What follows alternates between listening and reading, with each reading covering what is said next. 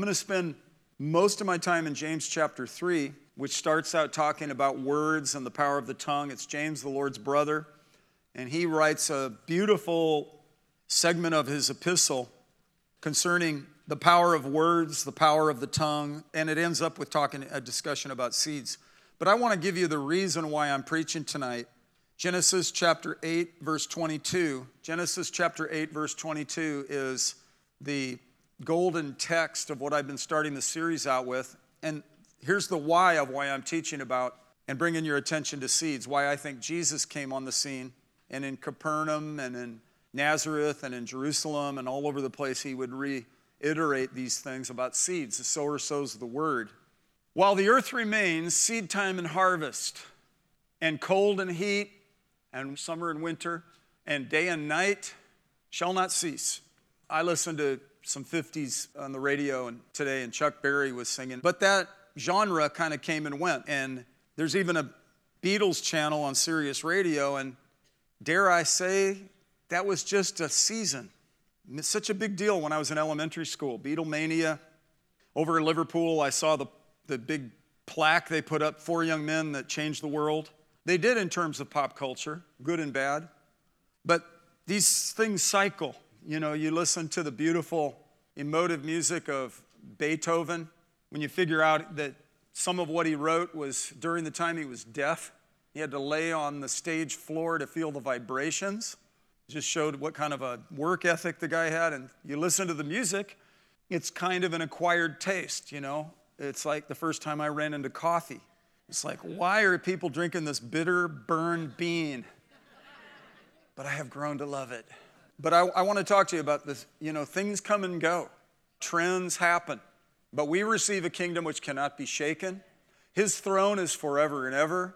Jesus is the same yesterday, today, and forever. And let that produce some permanence, a sense of stability in your spirit. That what we have endeavored to give our lives to is very, very deep. Jesus is the Lord. He is the Word. He's the eternal Word. He's what is called the Word made flesh, the Word incarnate.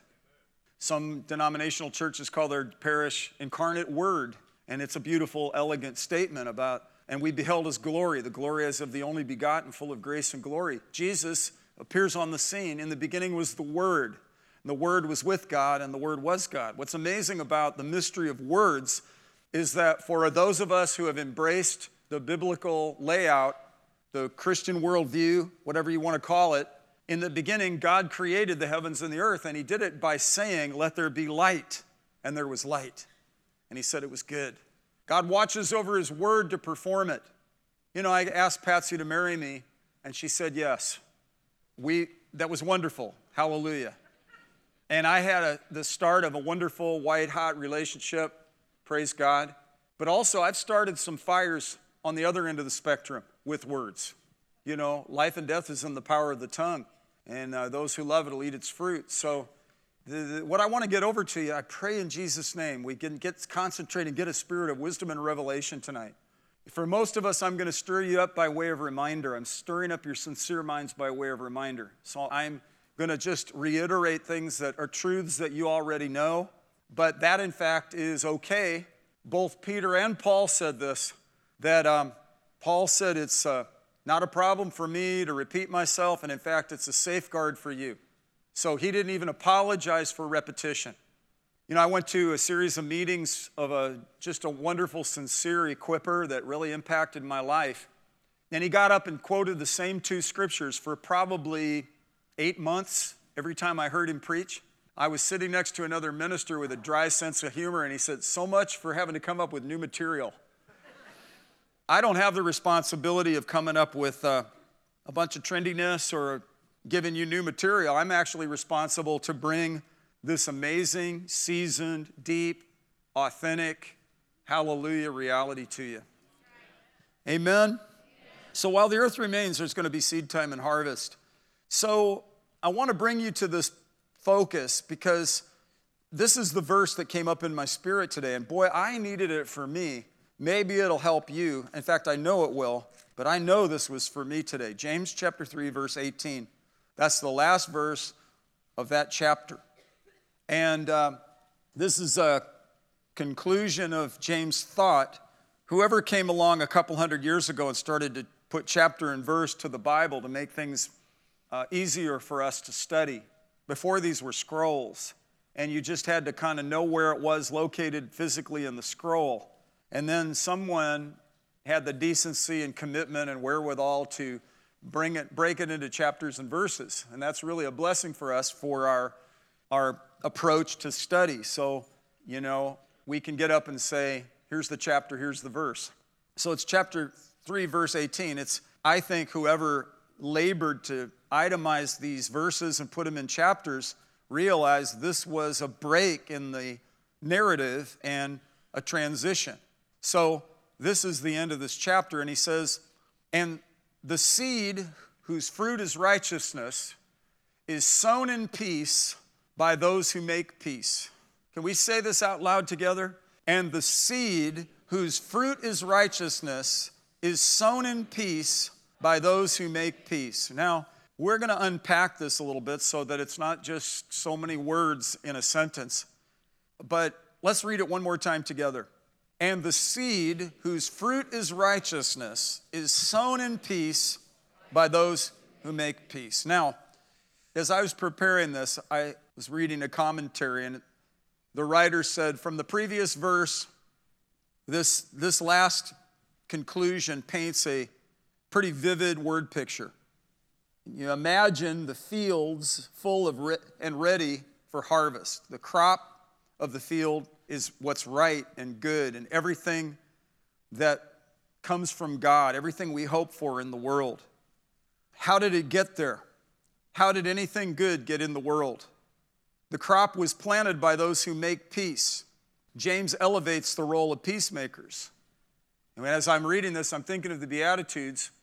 I had the opportunity to actually be there by the Sea of Galilee where archaeologists and tour guides think this might have been where Jesus actually shared what is itemized in Matthew chapter 5, verse 9. When Jesus said, Blessed are the peacemakers, he said, For they will be called the sons of God. What I want to get over to you tonight is the seed whose fruit is righteousness is sown in peace by those who make peace. We're called to be peacemakers. Jesus came to bring peace on earth and goodwill toward men. We understand there'll be a false peace. They'll say peace, peace, but there is no peace. But there is a real peace that passes understanding, a peace that produces settledness in the heart, a peace that, that is a fruit of righteousness. It's a seed whose fruit is righteousness. It's, in, in other words, we're called to carry an awareness that we're given the responsibility to sow seeds. The sower sows the word. Jesus understood he was called to walk to and fro bearing precious seed. We, as his followers in our increment of life, as long as the earth remains, there's going to be seed time and harvest. So now it's our turn. The seed whose fruit is righteousness is sown in peace by those who make peace. I, I think about this because uh, the Lord's bondservants should not be quarrelsome. And there's a lot and if you go back to 1 Corinthians, uh, one of the, the definitions of love is that it's not quickly irritated. uh, uh, it's not irked. So, this verse, I'm not going to get into a lot of detail, but uh, I needed this verse today. The seed whose fruit is righteousness is sown in peace by those who make peace. Blessed are the peacemakers. There's something about not just pacifying decorum, not just namby-pamby diplomacy, but maturity and weightiness. A soft tongue breaks a bone. There's one who speaks rashly as the thrust of a sword, but the tongue of the wise brings healing. The tongue of the righteous is actually a fountain of life. The tongue of the righteous feeds many. So here's the instruction from the scriptures. James concludes this chapter about the tongue by talking about wisdom from above and earthly wisdom, and he shows the contrast of it. But he, he puts us in touch with where we get this dynamic about being a peacemaker, and that is when we commit to the Lord, one of the takeaways is we live more peacefully and more fully confident that God will provide for us. Therefore, we don't have to go and take matters into our own hands, get overly assertive and overly aggressive. We're not to be pushovers, we're also not to be uh, harsh. The Lord's bondservants should not be quarrelsome. I think this is one of the frustrations I have with how media and newscasting has trended away from information communication in an arbitrary, objective way so that we as listeners can make uh, mature decisions and rational evaluations and be informed. And it's shifted into massive manipulation and spin doctrine. And so we have to be careful what we listen to, for by our standard of measure, it'll be measured to us, and more will be given besides. We need to watch what we watch. We need to listen. We need to listen with discerning ears. Even as we hear the teaching of the scriptures, we need to study to search the scriptures to see if these things are so to judge Scripture with Scripture, to make sure it lines up with the redemptive work of Jesus. Does it honor the Lord? Is it biblical? Is it in context? We need to do that all the time through the course of our Christian lives, with the help, thankfully, of the Holy Spirit, who is our teacher, who only and always will guide us into all the truth. And it says in Hebrews chapter 5, one of the definitions of being mature is by reason of practice, we have our senses trained to discern good and evil. And I've talked to a lot of Christians. I've been texting a guy who is in another country right now, and we've been going back and forth. And he was trying to use verbiage to communicate to me that he's having a sense in his spirit and he's trying to qualify his terms. Like, I, ha- I have a witness and I have a sense. Because we don't want to say, I feel like God is saying, because we in this culture aren't to be led by our feelings. So we're having, we have a hard time. It's more than semantics, though. But yet it says in Hebrews chapter 5 that we can actually have our spiritual faculties trained to discern good and evil. And those of us who have violated that and pushed past it, we know the harshness of the results. And those of us who have complied with that and yielded to it, we've had some amazing things happen in God. Those who are led by the Spirit of God, Romans 8:14, are the sons of God. I believe God led you to church tonight. And I believe that I'm being led to communicate this about seeds. So it gets in your spirit and revelation comes. It's these things germinate and they take root things concerning salvation, things that produce confidence. Like, you know what? Hey, I've given my life to Jesus and He is trustworthy. And we're to increase in faith and actually grow in faith and therefore grow in confidence and be less nervous and less worried and more affirming of the fact that we know God is going to he's going to pull this all together and work everything together after the counsel of his own will. There's going to be a great global harvest. Jesus is coming back to a glorious church. All the nations of the earth will have heard the gospel. The knowledge of Him will permeate every place. We as a church body are under instruction in a specific uh, way to figure out what that means for us and comply with it and press into it. But on the individual basis, these seeds are in your life and you are a carrier of the Word of God. And when you speak to mountains, they remove. And when you preach the gospel, God confirms it with signs and wonders. When Paul went to the Roman Empire, the big, gilded, awesome, pillared, amazing, toga wearing, chariot riding, uh, Senate producing, sophisticated, crazy, hedonistic, festival weirdness stuff, he faced off with it and said, I am not ashamed of the gospel because it is the power of God to salvation to all who believe, to the Jew first and also to the non Jew. For therein is the righteousness of God revealed from faith to faith. One of my favorite verses in Isaiah, don't turn to it, is Isaiah 32 17. It ties in with the seed whose fruit is righteousness is sown in peace by those who make peace. The work of righteousness will be peace, and the service of righteousness will be quietness and confidence forever. The effect of righteousness will be peace in righteousness you'll be established, Isaiah later said. You'll be far from oppression, and you will not fear. When Taylor was leading us in, I'm no longer a slave to fear, I am a child of God, that was powerful. When Holly led us in the song, I am saved, that was powerful. When we sang, I'm anointed, where else do we get these affirmations? Hopefully in our personal prayer life, hopefully in our study time, but definitely not much in the culture. This is why I'm believing God that we all carry the gospel into the business culture, the education culture, the arts and entertainment culture, the military culture, law enforcement culture, the family culture, religion culture. I've been praying for cults that they get out of being cultic and they get into the culture of the kingdom. They get a mid course correction, those who seek. And I've talked to cultists, and I commend them at least that they're spiritual and seeking, therefore, something beyond the natural. But I say, don't stop there. Keep seeking. Jesus is the answer. He's the gold at the end of your rainbow, man. Don't stop seeking. Instead of scolding and badgering them about how off they are, Uh, you know, Jesus told one guy, said, You're not far from the kingdom of God. He could have said, You rotten sinner, you're 1% off. He said, No, you're close. Can you imagine how that guy felt when he went away from Jesus? And he said, He's, hey, what did he say to you? He just said, I'm not far from the kingdom of God. Like Jesus is fanning the flame on this guy. Religious people is like, You're not like me. You're not a, you know, I have a problem with that. We are carriers of the culture of the kingdom to advance this, the seed whose fruit is righteousness is sown in peace by those who make peace. And when you have confidence and peace and you're settled with God, you don't get so weird. You don't try to overdo it. You don't try to push it. You're not, you don't become heavy handed because you're so confident in God that you're peaceful about it. Therefore, you speak the word. You don't have to yell and scream. For a long period of time in my prayer life, I thought volume made the difference. And really, I, I almost had to go to a throat specialist. I almost blew out my throat. And Kingston was a little child, and he was walking around talking like Popeye the Sailor Man. And he walked walk around and that, hey, mama, dad? And we were freaked out. It's like, what? What? What pirate jumped onto the inside of our little three year old? Arr, shiver me timbers. So Patsy took him to a throat specialist. And the throat specialist said, Hi, son, can you?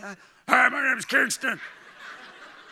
She looked over at, immediately, she looked at, at my wife and said, and I wasn't there, she said, What does your husband do for a living? Uh, he's a pastor of a church. Okay. He's mimic, mimicking his voice. So he needs to change his voice. I would come to worship services and I would sing at the top of my lungs. I would come to prayer meetings and I would pray as loud as I could pray. And then I would come and preach and I would push my voice too hard. And I'm grateful that lady doesn't even know she rebuked me indirectly.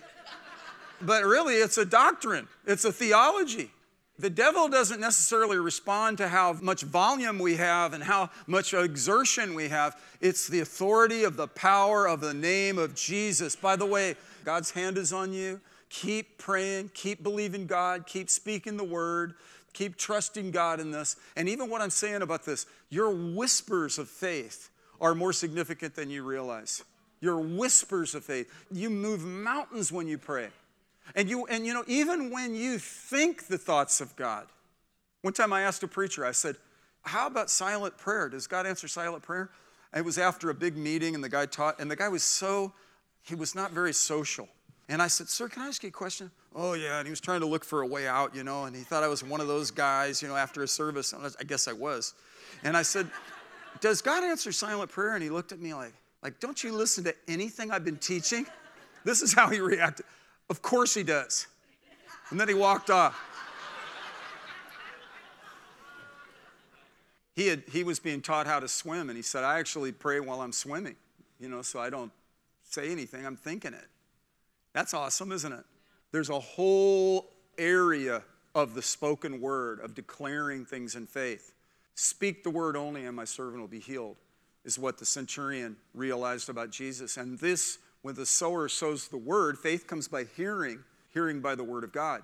So I'm preaching because as long as the earth remains, there's going to be seed time and harvest. And we sow with a view to righteousness, we reap according to kindness we break up the fallow ground, for he's about ready to rain righteousness on us. Here's the prophetic caveat of the moment. We are coming into a cycle because there are seasons. We're to be ready in season and out of season.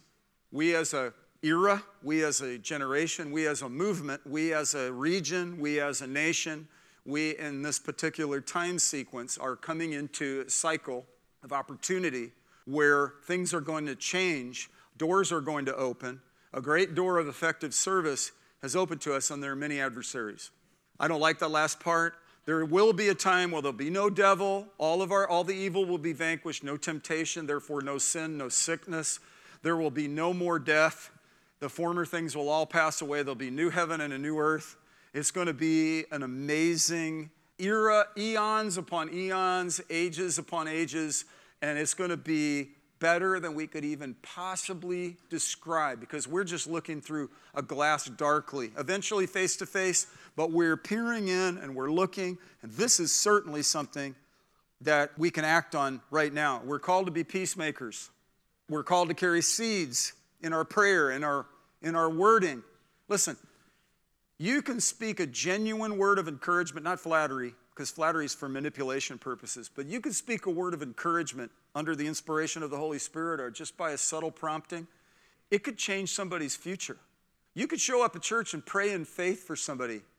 You don't have to be overly demonstrative, you just need to be in faith. It can nudge them right out of a ditch.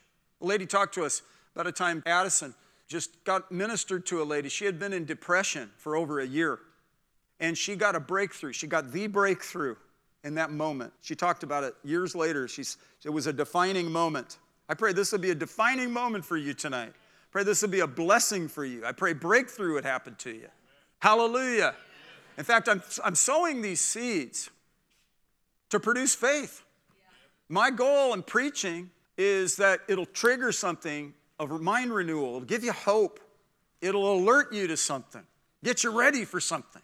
Dare we believe that our obedience can affect change in the earth? This is what James is saying the seed whose fruit is righteousness is sown in peace by those who make peace. Jesus said, Blessed are the peacemakers, for they shall be called the sons of God. Throw your shoulders back, hold your head up a little bit, take a deep breath. Thank God. He's called you out of darkness into this marvelous light, not just as a personal fetish, but in order that you could show forth the excellencies of Him who has called you out of darkness and into this marvelous light.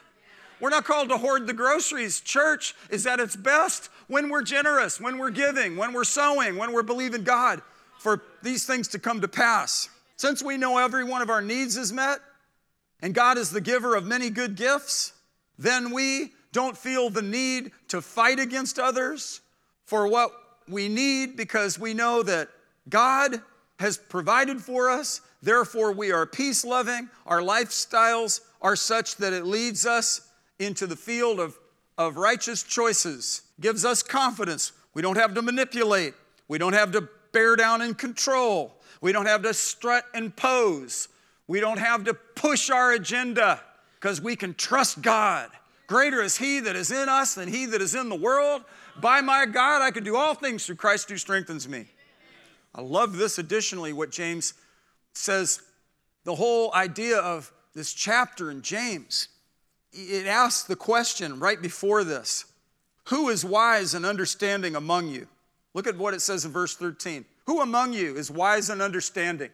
And then James begins to define it. Let him show by his good behavior his deeds in the gentleness of wisdom.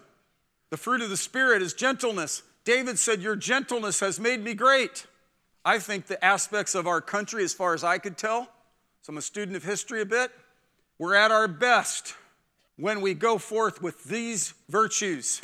The best part of our country has come from the Lord Jesus. The best part of every man, woman, or leader in our country has come from these deeply embedded virtues.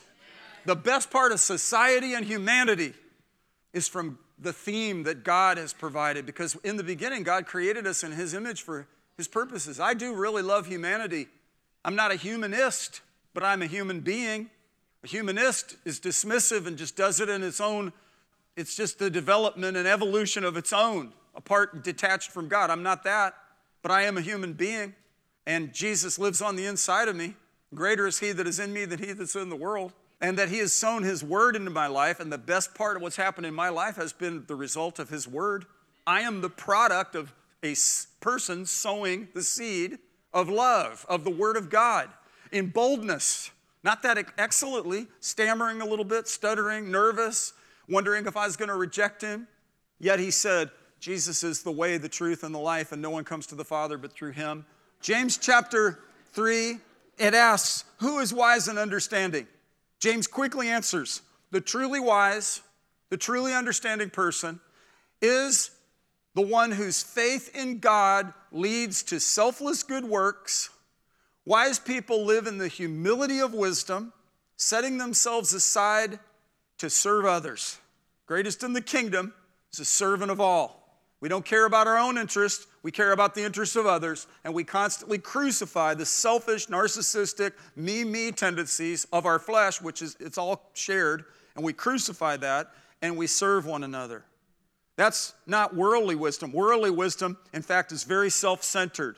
Worldly wisdom and earthly attitudes are earthly, they're sensual, they're natural, and they're even demonic, driven by envy and jealousy for what others have and an ambition to take it from them. The result is disorder and every evil thing instead of peace, gentleness, and mercy. Let, us look at this, in fact. The wisdom that is from below is earthly, natural, and demonic. That's why we should pray for those in authority over us that instead of earthly, natural, sense ruled, and demonically influenced decision making, that cooler heads prevail. We pray for those in authority over us so that we may lead a quiet and tranquil life in all godliness and dignity. Christians were never off the hook with this, including the Jewish people, even when they had to live in Babylon under crazy people like Nebuchadnezzar, building statues and saying, If you don't bow to my statue, I'm going to cook you in an oven. And they had to still pray for that guy. And God did something with him because the heart of the king is in the hand of the Lord. Hallelujah. Tells us workers, even if your boss is a Christian, don't take advantage of them. And if your boss is perverse and evil, serve them anyway radical elements coming out of this book. It faces off with the deception and corruption of humanity and the flesh as a result of the fall. And Jesus makes crooked paths straight. Jesus holds out a plumb line. Jesus shows us how to function, man. Shows us husbands. Hey, husbands, love your wives as Christ loved the church. He gave himself up for her. Treat your wife as a fellow heir of the grace of life. Forgive so your prayers aren't, aren't hindered. I mean, prayer, our fervent, heartfelt prayer of a righteous man avails much.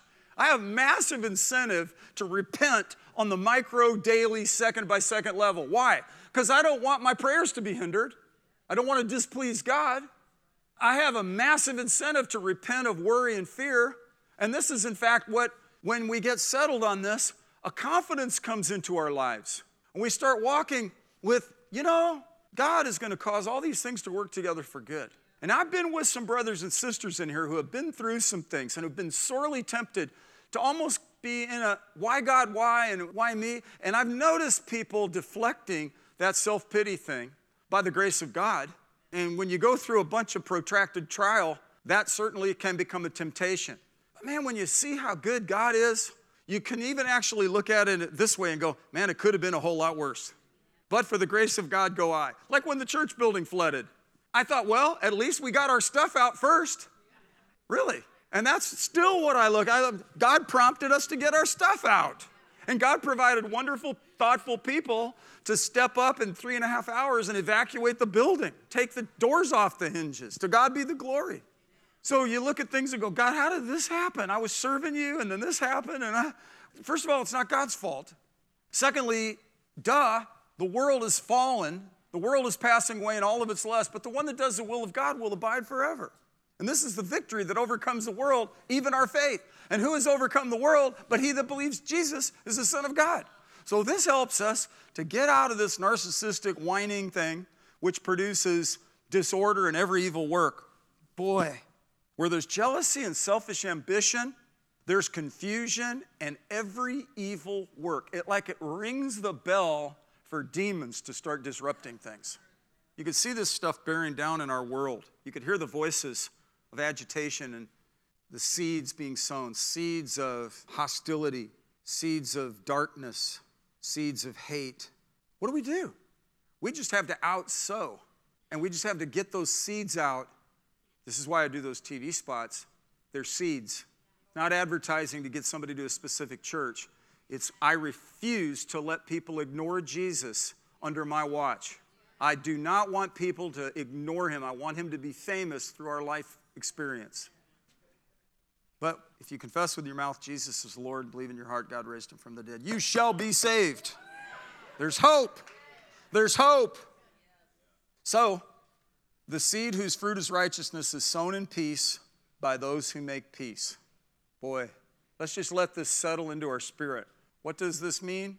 It means we need to speak the truth in love. There's a time to speak and a time to be silent. We need to be selective with what we say and how we say it. I believe the Lord will really help us. There's so much material in here. But everybody say this with me. And the seed whose fruit is righteousness is sown in peace by those who make peace. You know, cops are trained. Cops are trained. And I've talked to our members of law enforcement. They have specific training to talk people off the ledge, so to speak, negotiation skills for their job. Well, moms need that. Dads need that. You know, it's funny. Uh, when Steve, my son in law, was growing up in his mom and dad's house, he was exerting leadership skills, right? and so the mom, and this is the way he shared it, she said, I know you're called to leadership, but now is not the time, and I am not the one.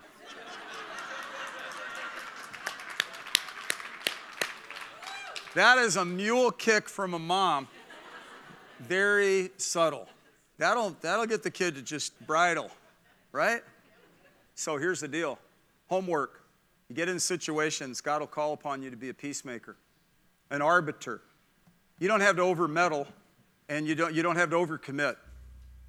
But there will be occasions where they'll call upon you. And you might even put a little bit of a five second delay on it just to hear from God. But then be bold. The Lord's put His word in your heart and your mouth, right? That's what the Bible says. This covenant is involved, that, that we're involved with. God said He'll write His word on our heart and on our mind. There's so much more in you than you even really grasp. The devil is the one that tries to demean, belittle, discount. He's the accuser. And uh, he'll try to lure you into that to make you less effective. My deal is iron sharpens iron, so one man sharpens the countenance of another. I've shown up again another night to bring that edge to you so you can cut through the junk in this world and make that meaningful difference in subtle things and in larger issues. When we're faithful in small things, God gives us responsibility over bigger things. And you know, we, we know not to be megalomaniacs and we know not to be all high minded and we know not to think more highly of ourselves than we ought to think. But we do need to think soberly as God has allotted to each a measure in the faith. And that we have this place in this world as co laborers, as joint heirs, as ambassadors for Christ. And it's usually the tendency of us Christians to not want to go into pride and pushiness and that sort of thing. But did you know that self loathing and then that self deprecating isolation that comes with it is a close cousin? It's another form of pride. God just wants us to get in the zone with Him and say, I am what I am by the grace of God. I heard a preacher say, if you think you're prettier or more handsome than other people or smarter than other people or better than other people, then out of your mouth you say, I'm nothing without you, Jesus.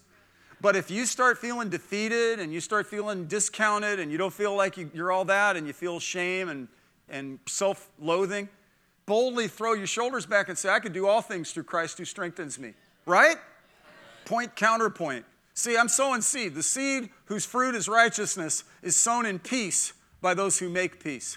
People that led me to the Lord were confident in the gospel and they sowed the seed and they trusted that I would go walk away and it's the seed would do its work. The farmer goes, sows the seed, he goes to bed at night, he doesn't know how it grows. First the blade, then the ear, then the full corn of the ear, and then the harvest comes and they're to put in the sickle. The seed whose fruit is righteousness is sown in peace by those who make peace. Sow with a view to righteousness, reap in accordance with kindness. Hosea chapter 10, verse 12. Break up the fallow ground, for he's about ready to rain righteousness on you. Coming into a new level. You're coming into a new era. Everybody say, Amen. Amen. So, Father, the seed whose fruit is righteousness, let's look at James chapter 3, verse 18. Peacemakers who sow in peace reap a harvest of righteousness, it says in the NIV. Peacemakers who sow in peace reap a harvest of righteousness. Say that with me. Peacemakers who sow in peace reap a harvest of that which is right, that which is good, that which is better.